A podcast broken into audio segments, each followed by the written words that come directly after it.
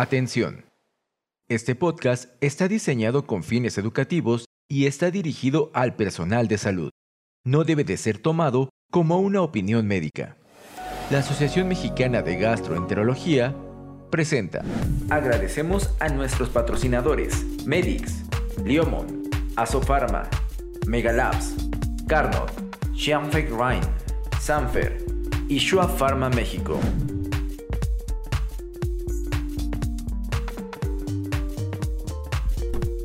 Gastroperlas AMG, conducido por el doctor Luis Valdovinos.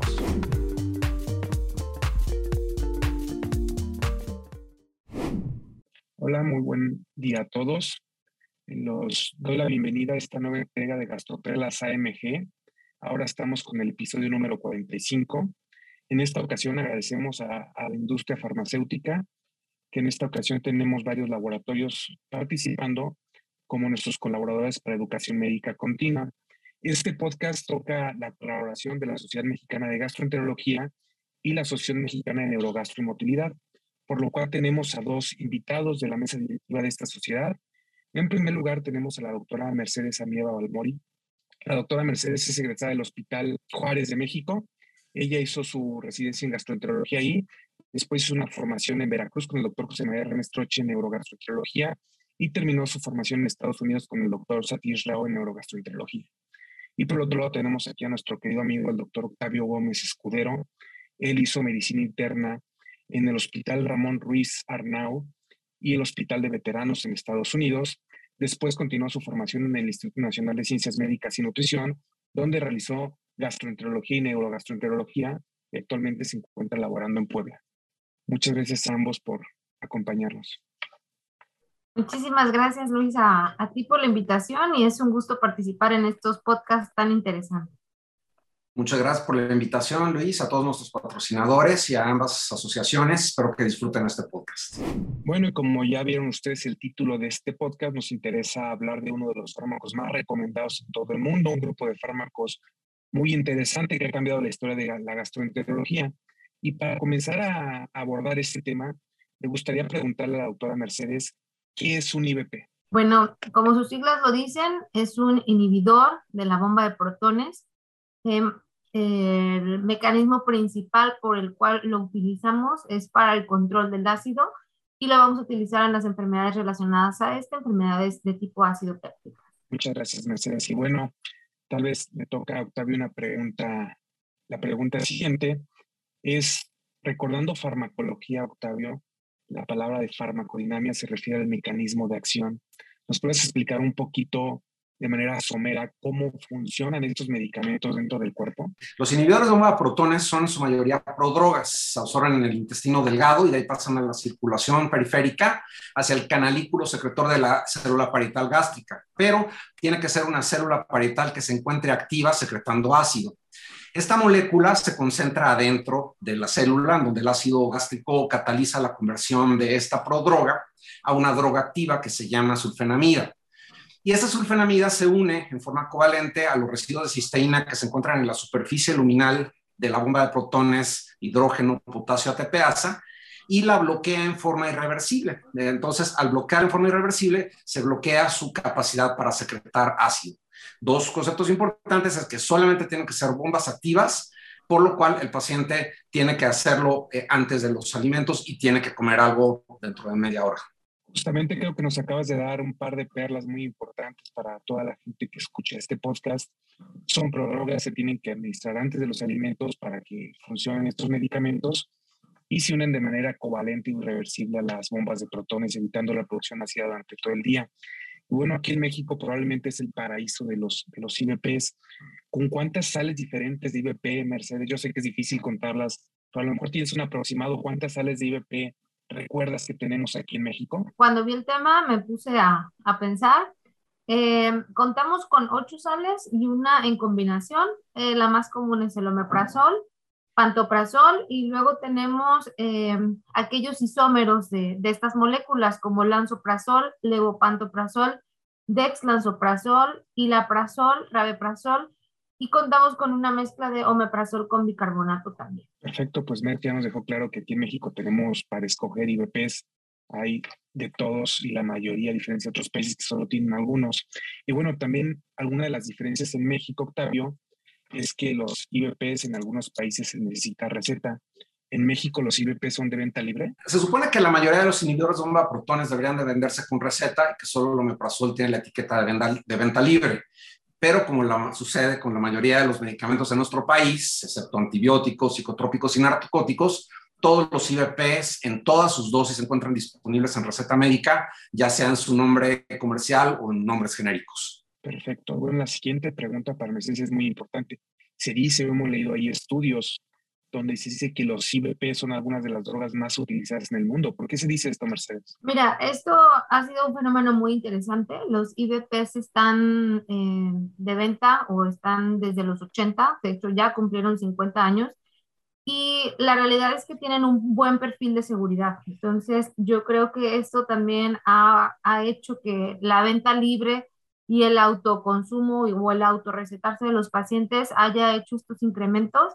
Hay estudios de, incrementos de 40%, 60%, como van pasando eh, los decenios, por así decirlo, y algo también bien importante es que yo creo que todos hemos visto pacientes que toman el IBP para la colitis, el IBP para otras enfermedades que no tienen nada que ver con la, con la producción del ácido. Entonces, sí ha habido un aumento progresivo, pero también eh, una mala prescripción y yo creo que esto es parte de lo, de lo que lo ha condicionado. Muchas gracias, Mercedes. Muy clara tu respuesta. Sí, efectivamente lo dejas muy claro, ¿no? probablemente muchos pacientes ingieren este medicamento sin, sin alguna indicación médica y es por algo de lo que quisimos hacer este podcast, ¿no? Porque me parece que cada vez más las sociedades científicas, sobre todo la sociedad aquí vecina de Estados Unidos, se ha estado preocupando por el sobreuso de estos medicamentos y ya empiezan a poner en sus guías algunas pautas para intentar disminuir o bajar el consumo de estos medicamentos. Octavio, ¿existe algún cálculo de cuántas personas o qué porcentajes de personas en el mundo tienen una indicación clara para el uso continuo de IBP, porque muchos pacientes lo usan continuos sin tener una indicación.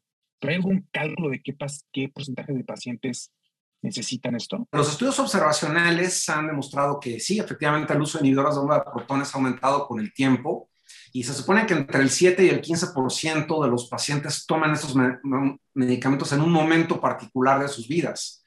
Cuando nos vamos a grupos etarios, pues el que más los utiliza son los mayores de edad, particularmente los mayores de 70 años, que estos 40% lo están usando prácticamente de forma continua. Creo que tocaste una parte medular también. Muchos estudios de asociación de efectos adversos de los IBPs, tal vez la respuesta es esta, ¿no? Que la mayor parte de la, la población que los utiliza son adultos mayores de 60 años.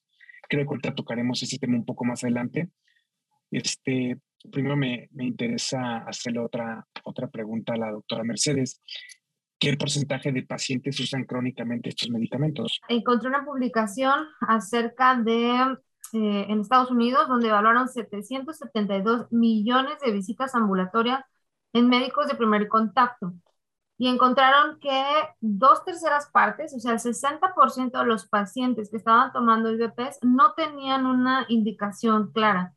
Entonces, esto uno es importante porque muchas veces pareciera que recae en el gastroenterólogo la indicación del IBP cuando realmente la debe de estar evaluando o revisando el médico de, primer contacto y en caso de alguna duda, pues bueno, ya pasar con, con el especialista. Pero si te das cuenta, el 60%, o sea, más de la mitad de los pacientes que está tomando el IBP no tiene una indicación clara. Y yo creo que esto me da pie a hacer la siguiente pregunta al doctor Octavio Gómez Escudero. ¿Quién debe de revisar o qué tan frecuente debemos de revisar y qué debemos de hacer con los pacientes que están usando crónicamente IBPs? ¿De quién es responsabilidad vigilar estos medicamentos? ¿Qué debemos de hacer a aquel paciente que llega al consultorio y te dice, doctor, estoy tomando meprazol? La responsabilidad primaria desde luego, no solamente de los inhibidores de protones, sino de cualquier medicamento, es el médico primario, ¿no? Él es el que tiene que estar al tanto tanto de la indicación de uso como de la dosis, la frecuencia, y muy importante, la lista de medicamentos del paciente que pudieran tener una interacción o bien alterar su absorción y poner su efecto final. Dado que en muchos casos el paciente puede ver muchos, múltiples especialistas y muchos de estos especialistas en realidad se hacen responsables solamente de los medicamentos de su especialidad, en un escenario ideal tendría que ser el médico de atención primaria. Ahora, al involucrarnos nosotros como gastroenterólogos, eh, nosotros podemos tranquilamente identificar el uso, el sobreuso y en su defecto ajustar la dosis o desprescribirlo, que muchos de los médicos, a lo mejor de atención eh, primaria, no tienen la, experiencia o la expertise de manejo y de desprescripción de todos los medicamentos. Perfecto, pues bueno, ya nos hablaron de que sí, efectivamente hay un sobreuso, que debemos de vigilar este sobreuso de medicamentos y bueno, las sociedades actualmente se han puesto mucho énfasis en ponerle un tiempo de duración al uso de, de los medicamentos. Hay unos pacientes que tienen una indicación de uso agudo o uso a corto plazo y pacientes que tienen indicación de uso crónico. Primero vamos a preguntarle a Mercedes sobre diversas enfermedades para que ella nos diga el tiempo que se debería usar este medicamento. Por ejemplo, Mercedes, en un paciente que tiene infección por Helicobacter pylori, ¿cuánto tiempo deberíamos usar el inhibidor de bomba de protones? El inhibidor de bomba de protones en este caso se tiene que utilizar durante la terapia de erradicación, es decir, 14 días. Es bien importante en este, en este rubro que esté bien indicado y bien dado porque se ha visto que al aumentar la supresión ácida, mejoramos las tasas de erradicación. Entonces, es una herramienta o es un elemento muy importante de la terapia y solamente se debe dar durante este tiempo. En aquel paciente con dispepsia, ¿cuál es la recomendación del uso de IVP? Algo que me faltó comentar, uso agudo o este, vamos a hablar de, puede ser de cuatro a ocho semanas más o menos. Ya después de esto hablamos de uso crónico. Entonces, uso agudo de 4 a 8 semanas. En la dispepsia no investigada se puede utilizar eh, de 4 a 8 semanas, sobre todo si lo que predomina es el síndrome de dolor epigástrico, pero eh, hay pacientes que, que, hay que estudiarlos realmente, ¿no? Porque es una no investigada y antes de pensar en dejar más tiempo el tratamiento, si no está funcionando, pues hacer una evaluación complementaria. Entonces, aquel paciente con dispepsia que ya con usted le dan 4 a 8 semanas y no responde, hay que investigarlo. Igual, en el paciente con reflujo sobre todo aquel eh, paciente que ya clasificamos con reflujo no erosivo, ¿cuánto tiempo se le debería dejar el tratamiento? Se pueden dar dos opciones, ¿no? O sea, si el paciente llega de primera vez, podemos hacer prueba terapéutica. La prueba terapéutica puede ser de 14 días hasta uh, dos, cuatro semanas. Si ya tenemos evidencia de que es una enfermedad no erosiva, podemos estar tranquilos, igual podemos utilizarlo de cuatro a ocho semanas si no funciona o si no está este, respondiendo adecuadamente, hay que recordar que el 30% de los pacientes que tienen enfermedad no erosiva van a ser funcionales y no van a responder IVP. Entonces, una enfermedad por reflujo que no está respondiendo IVP, tal vez también sea un paciente que tenemos que estudiar más a fondo con una pHimetría para descartar que tal vez estemos eh, ante un contexto de hipersensibilidad o de pirosis funcional. ¿Qué paciente que le hace una endoscopia y encuentras alguna úlcera gástrica o duodenal que causó sangrado de tubo digestivo. ¿Cuánto tiempo lo dejas, Mercedes? Aquí también algo importante que quiero comentar. Esta es las úlceras activas, es la única indicación del uso de IVP intravenoso. Y eso también es algo importante que, que debemos de recalcar porque en los hospitales también vemos el, el abuso de, de, lo, de, los IVPs intravenosos. Entonces, solo, la única indicación para manejo eh, intravenoso es una úlcera activa y si tenemos un paciente que ya eh, no está activa, pero, pero encontramos la úlcera, es igual de 4 a 8 semanas hasta documentar la causa de la úlcera para ya tratarla de manera más específica. Justo qué bueno que tocas este, este punto, Mercedes, de, de los hospitaleros. Se sobreusa mucho en el hospital y debe, debemos dejar claro que aquellos pacientes que tienen riesgo de hacer úlceras por estrés son aquellos pacientes que tienen traumatismo craneoencefálico o que tienen ventilación mecánica por más de 48 horas y efectivamente todo paciente que llega al hospital desde urgencias tiene indicado IVP intravenoso y son pocos los que tienen una, una verdadera indicación. Y bueno, en el contexto, Mercedes, de un paciente que le vas a dar AINES por alguna lesión muscular o esteroides por una acción a un corto periodo de tiempo, ¿cuánto tiempo deberíamos dejar el IVP? Se puede recomendar durante el tiempo del consumo de, del medicamento este, y sobre todo hay que checar los factores de riesgo que tiene el paciente. Entonces, los factores de riesgo que nosotros eh, conocemos son el antecedente de una úlcera previa, que el paciente sea mayor de 65 años, que vaya a estar utilizando dosis altas de, de AINES o que esté combinando el AINE con, eh, con aspirina o el AINE con un anticoagulante o con un esteroide. Entonces son pacientes con los cuales tenemos que tener cuidado. Algo importante que se recomienda es, por ejemplo, en pacientes con problemas cardíacos que van a iniciar tratamiento a largo plazo con aspirina o con algún eh, anticoagulante, se recomienda eh, evaluar si el paciente tiene eh, infección por Helicobacter pylori, porque si no, entonces tendríamos más factores de riesgo para poder producir una úlcera. La realidad es que nunca nos llegan estos pacientes eh, ya cuando nos llegan, ya iniciaron el tratamiento y no se ha visto mucho beneficio en sí. Ya iniciaron el tratamiento, eh, dejarle, dejarle la terapia. Sí, justo hay un buen revuelo en este tema porque efectivamente el, el OR, si mal no recuerdo, es hasta 20 de sangrado cuando el paciente tiene H. pylori y le dejas aspirina o un anticoagulante. Y efectivamente, concurro contigo, nadie lo busca y nadie trata H. pylori antes de, de anticoagular a un paciente. Y creo que sí es algo bastante importante que deberíamos de comenzar a hacer. Y otra, el tratamiento con aspirina. Actualmente ya se sabe muy bien que la profilaxis primaria no, no se debería usar. Creo que hoy tenemos un podcast de terapia antitrombótica donde escucharlo está bastante claro esto. Y bueno, en el contexto de, de UTI, de úlceras por estrés, ¿cuánto tiempo lo tienes que dejar? Esta es una pregunta creo un poco compleja y difícil de contestar, pero tal vez nos puedas decir, Mercedes, cómo hacerlo. mira, aquí eh, hay algunas evidencias contradictorias. Em, sí se recomienda durante el tratamiento, bueno, mientras el paciente está en terapia intensiva. Eh, hubo unos estudios que salieron hace unos años en donde parecía que la recomendación iba un poco más allá hacia el sucralfato, que eh, disminuía el riesgo de neumonías asociadas al ventilador, pero la evidencia actualmente va ah, más a favor del uso del IBP. Recuerden que que solo es durante el tiempo que esté intubado el paciente o que tenga minas, no tiene que estar toda la hospitalización con, inhibidor, ¿no? Y bueno, la siguiente pregunta le toca a Octavio. En este va a ser un poco el contexto diferente. Vamos a hablar de los pacientes que tienen indicación de uso crónico de IBP y por qué deberían de usarlo de manera crónica. A ver, por ejemplo, Octavio, en paciente con reflujo erosivo, ¿por qué debemos de usar el IBP de manera crónica? O sea, no suspenderlo. Bueno, en pacientes que tienen grados severos de esofagitis erosiva, particularmente esofagitis grados C y D, y algunos B, recuerden que no todas las esofagitis grado D son iguales, eh, son eh, grados de esofagitis que se pueden asociar a complicaciones como estenosis, como sangrado, y en, aquí el IBP sirve para dos cosas, uno para cicatrización, pero también para prevención de recurrencia particularmente en pacientes que tienen algún defecto anatómico del hiato esofágico, hernias grandes. Eh, y ahí habitualmente no se suspenden los inhibidores de protones en su totalidad. Se puede eh, bajar la, la, dosis. Aplica la regla de la menor dosis que mantenga sintomático el paciente. Y siempre, obviamente, se deben de discutir los riesgos, beneficios de suspensión y de uso prolongado de medicamentos. Correcto, en esófago de barrera, Octavio, ¿por qué no debemos suspenderlo? Esófago de es una condición que tiene potencial maligno, bueno, de displasia, de malignidad, y bueno, ahí no hay duda que los estudios observacionales han demostrado que el uso crónico de inhibidores de bomba de protones o de cualquier otra medida que disminuya la exposición esofágica al ácido en el, en el esófago previene progresión.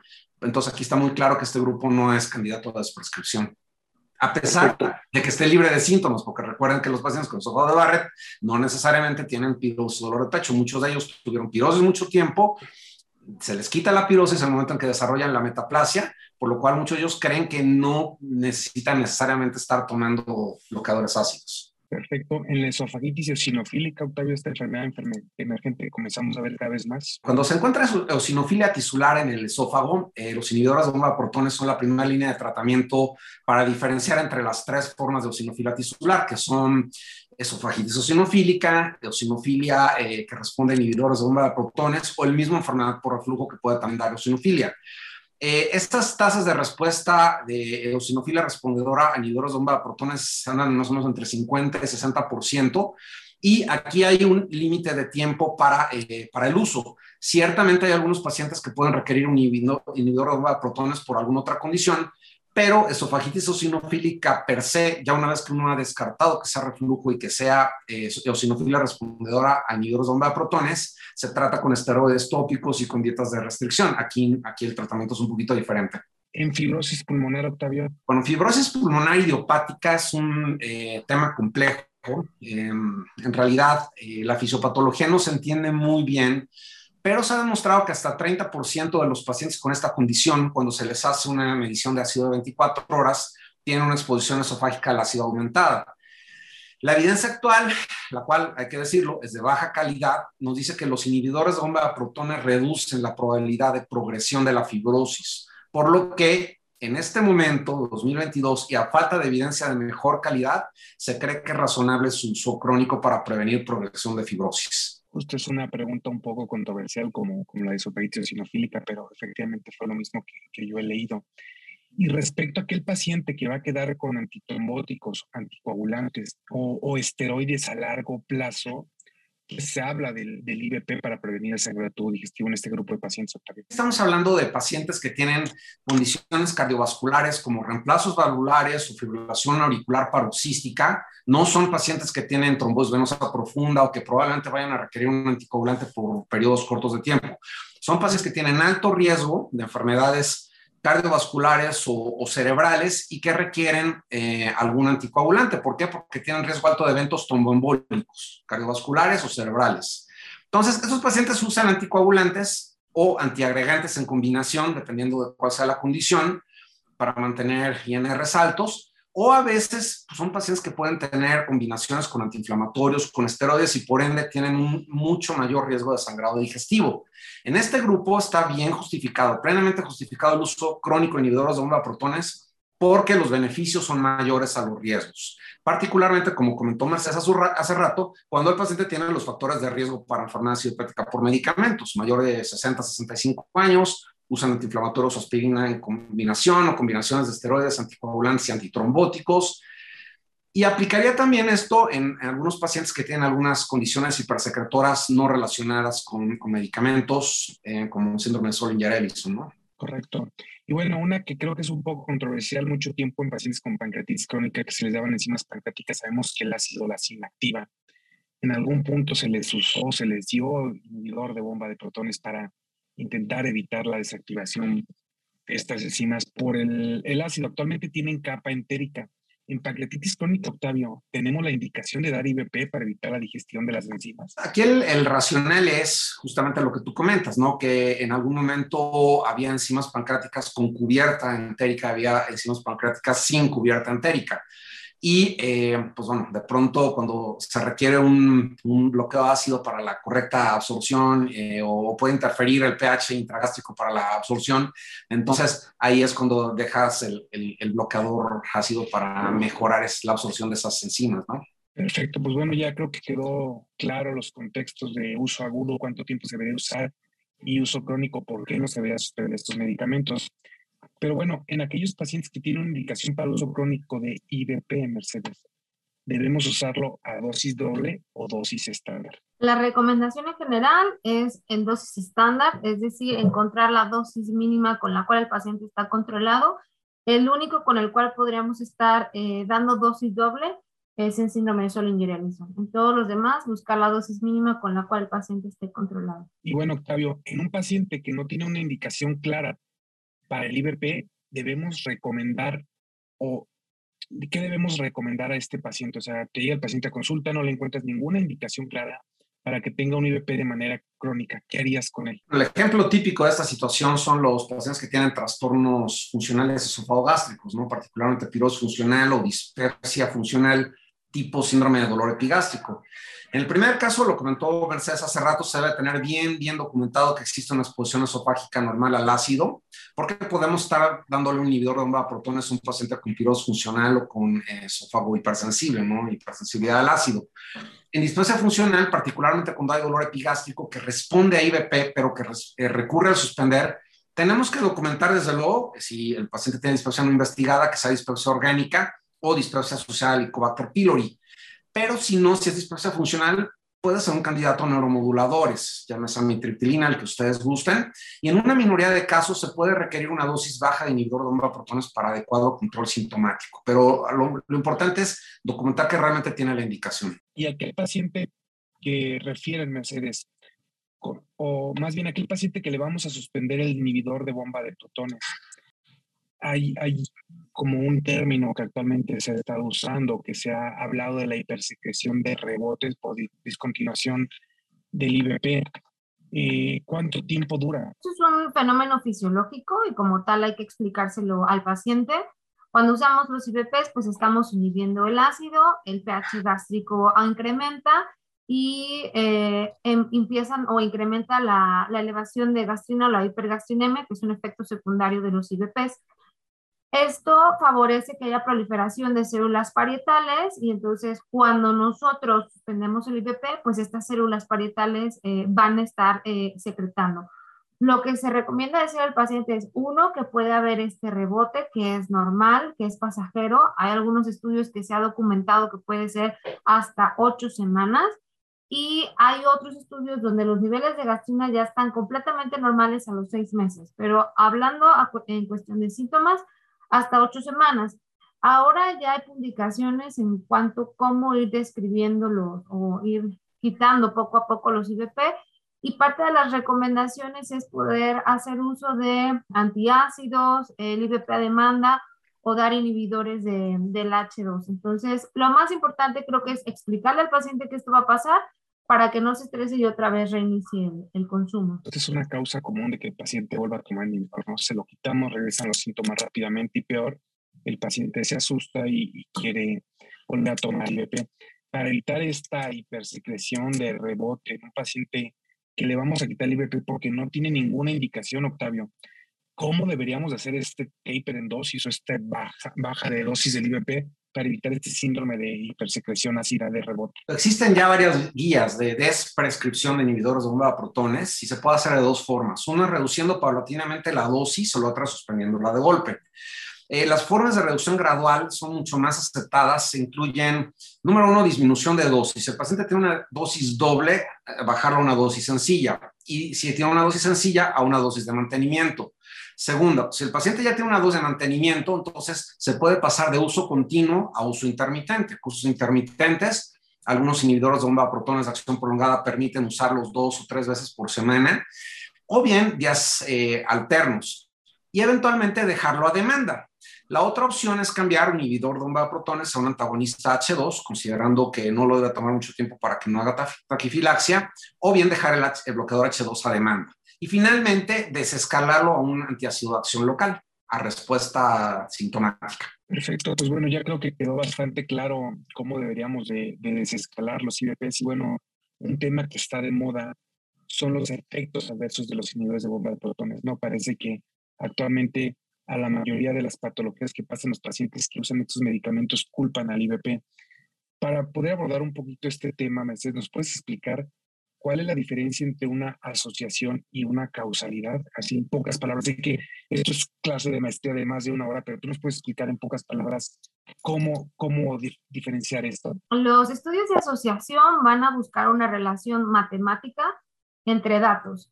Y una vez que buscamos esta relación, vemos los resultados y estos resultados vemos si pueden ser estudiados de otra forma. ¿no? Entonces, eso es como lo de asociación.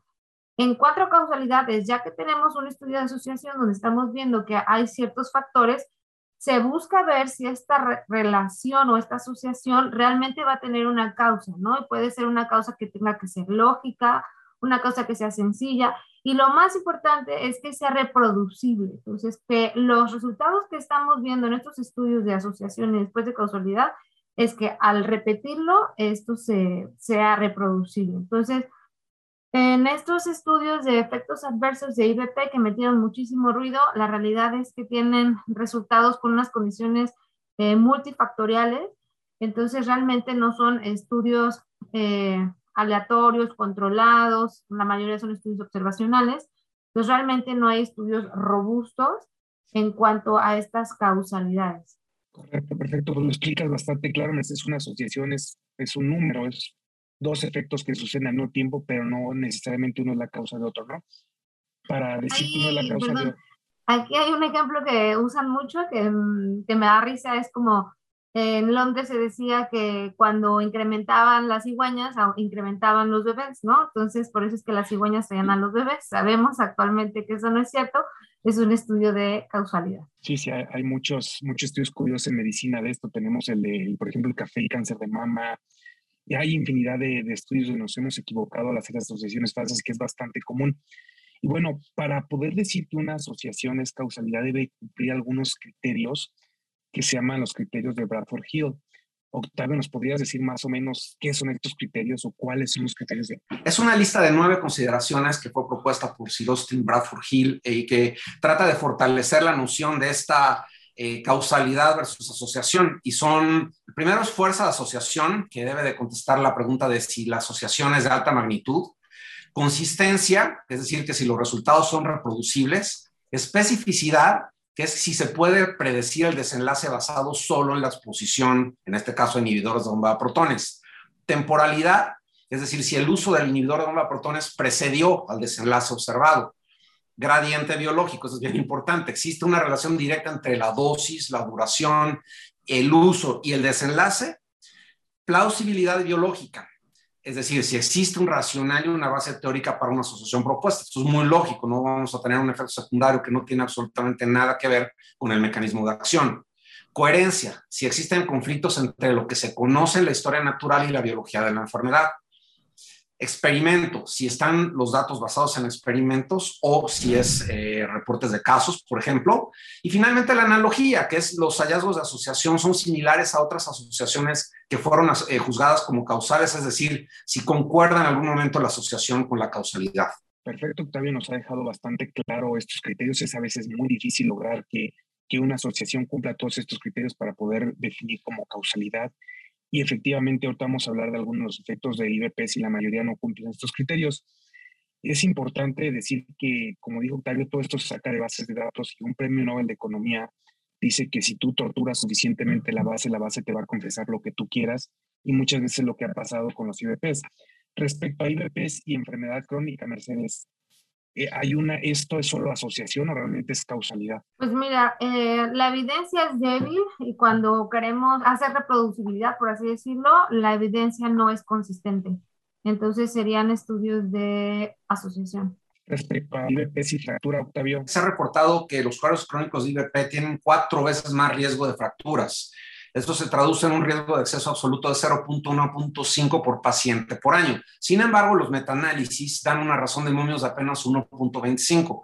El metaanálisis más grande que incluyó dos estudios, en seis se mostraba una asociación positiva, en cuatro no había asociación y en dos había incluso una menor asociación. Si se toman en cuenta los estudios de alta calidad, el riesgo no es significativo. Eh, tomando en cuenta los criterios de Bradford, bueno, el mecanismo propuesto sería que la hipergastrinemia secundaria del bloqueo ácido se asocia a malabsorción de calcio, vitamina B12, con hiperparatiroidismo secundario y mayor absorción ósea. Sin embargo, para que uno tenga esta actividad osteoclástica, uno tendría que estar tomando un inhibidor de bomba de protones a una dosis 800 veces mayor a la cual bloquea la secreción ácida. Eh, el otro ejemplo es eh, que la especificidad tampoco se cumple. Los estudios que asociaron inhibidores de bomba de protones con fracturas, por ejemplo, también encontraron una asociación positiva con edad avanzada, uso de ansiolíticos, anticonvulsivantes, por lo cual es bien fácil interpretar que estos son pacientes que de por sí tienen un riesgo inherente para caídas y fracturas. Sí, hay, hay, un estudio muy interesante con dexlansoprazol, donde vieron todo el metabolismo en los pacientes antes y después del IVP y no había absolutamente ningún cambio después de meses de uso. Entonces, efectivamente, creo que pues, está, como nos dice claramente Octavio, simplemente también es una asociación meramente o una falsa asociación. Respecto a inhibidores de bomba y demencia de Merck. Son estudios de, de asociación, la evidencia es débil, la evidencia no es consistente y se ha visto que incrementa el riesgo por paciente por año de 0.7 a 1.5%. Bueno, y para que vean cómo lo hemos intentado asociar con todo, a hacer esta pregunta de moda, Octavio, inhibidores de bomba y COVID. De repente, al principio de la pandemia vimos esto, ¿no? Que si tomabas inhibidor de bomba, te daba COVID más raro, te podía dar más frecuentemente COVID. Al final de cuentas, ¿de qué nos enteramos con esto, Octavio? Bueno, pues asoció a COVID prácticamente con todo lo que uno quisiera asociarlo, ¿no? Durante los últimos años, dos años, surgió mucha información conflictiva en la mayor parte de los casos relacionada con cualquier aspecto de la infección por SARS-CoV-2. En 2020 se publicó en la revista Roja un artículo que encontró efectivamente un riesgo mayor de presentar una prueba positiva en más de 53 mil participantes que usaban IVP. Sin embargo, uno de los mayores bemoles de este estudio fue el diseño, que fue una encuesta electrónica. Una revisión sistemática con metaanálisis publicada el año pasado no encontró una asociación positiva ni para infección, ni para síntomas severos, ni para mortalidad. De manera que si contamos o revisamos los criterios de Bradford Hill, vemos que esta presunta asociación falla en cumplir prácticamente todos los criterios. Yo creo que les pregunté estas que, que me parecen como las más escuchadas regularmente. A mí cuando leo cosas y efectos de los IVP, siempre a la mente me, me, llega la canción de Diles y Diles que yo no fui, porque parece que es lo que los IVPs nos van a decir al final. Pero creo que hay una que sí es importante y se la voy a preguntar a Mercedes, porque esta me parece que sí es diferente al resto inhibidores de bombas de protones y, infecciones entéricas, Mercedes? Esta sí, eh, sí se ha demostrado. Eh, sobre todo eh, porque tenemos también ya metaanálisis donde se, se, ha demostrado que el riesgo relativo es incrementa hasta 2.1 veces por utilizarlo, pero hay que tener en cuenta también otros factores. Por ejemplo, también se ha asociado con Clostridium difficile. Entonces, no es nada más el IVP, sino es ver el contexto de si el paciente está consumiendo algún otro tipo de antibióticos, antibióticos de amplio espectro que pudieran favorecerla. Y la evidencia, pues sí dice que puede aumentar el riesgo de infecciones entéricas. Entonces, yo creo que si un paciente eh, llega preocupado, pues sí decirle que lo único que puede aumentar es el riesgo de infecciones entéricas. ¿Por qué? porque el IVP, al quitar el ácido gástrico, el ácido gástrico es un mecanismo de defensa básico que tenemos y muchas de las infecciones y de, los, eh, de, los, de las cosas que consumimos, pues el ácido gástrico las destruye. Entonces, explicarles, explicarles esto, ¿no? Justo como, como explican este sí tiene un estudio, una corte prospectiva donde sí se puede hacer la asociación con causalidad de hecho, esta corte casi todo lo demás lo saca de, de como efectos de esos IVP. Este sí lo pone como tal y como lo dices, tiene plausibilidad biológica. ¿no? Él ha sido más que algo para digerir, es un mecanismo de, de barrero, de defensa para el cuerpo, para evitar el paso de bacterias al intestino. Y bueno, creo que con esto hemos abordado y hemos pasado nuestro tiempo, pero hemos abordado las cosas más importantes de los inhibidores de bomba de protones. Pero me gustaría que cada uno de ustedes, empezando por Mercedes, diera una perla o un, un, dato importante después de esta conversación sobre los IVPs? Bueno, los IVPs siguen siendo medicamentos muy seguros, muy utilizados, pero lo más importante es saberlos utilizar para qué patología y durante qué tiempo. Dos perlas. Perla número uno, los inhibidores de bomba protones son medicamentos que han venido a cambiar la historia natural y la calidad de vida de los trastornos asociados al ácido así como de los pacientes que usan crónicamente antiinflamatorios, antiagregantes plaquetarios, anticoagulantes o combinaciones, disminuyendo en forma considerable la presencia de complicaciones y la mortalidad. Perla número dos, la mayoría de las indicaciones de uso de inhibidores de bomba de protones son temporales, como lo ha comentado Mercedes, y tanto la dosis como la duración están bien definidas. Entre las indicaciones para uso crónico, como Barrett, enfermedad por reflujo erosiva severa, AINES, otros antitrombóticos en forma crónica, se debe utilizar la dosis menor que controle los síntomas o que minimice el riesgo de sangrado. Existe claramente un sobreuso de inhibidores de bomba protones, lo cual se traduce en asociaciones epidemiológicas múltiples con una serie de eventos reportados como adversos, pero que la mayoría de ellos no cumplen criterios de causalidad. Perfecto, pues me lo han dejado claro, son medicamentos útiles, medicamentos que han cambiado la gastroenterología, medicamentos seguros, pero que los debemos usar el menor tiempo posible y a la menor dosis posible. Agradezco nuevamente a nuestros patrocinadores de la AMG de Educación Médica Continua y agradezco mucho a Mercedes y a Octavio por tomarse el tiempo para permitirme esta entrevista. Muchas gracias, nos vemos pronto. Gracias, gracias. por la invitación. Esto fue Gastroperlas AMG. Los esperamos en la próxima emisión. La Asociación Mexicana de Gastroenterología presentó. Agradecemos a nuestros patrocinadores Medix, Liomon, Asofarma, Megalabs, Carnot, Xianfeng Rhine, Sanfer y Shua Pharma México. Atención. Este podcast está diseñado con fines educativos y está dirigido al personal de salud. No debe de ser tomado como una opinión médica.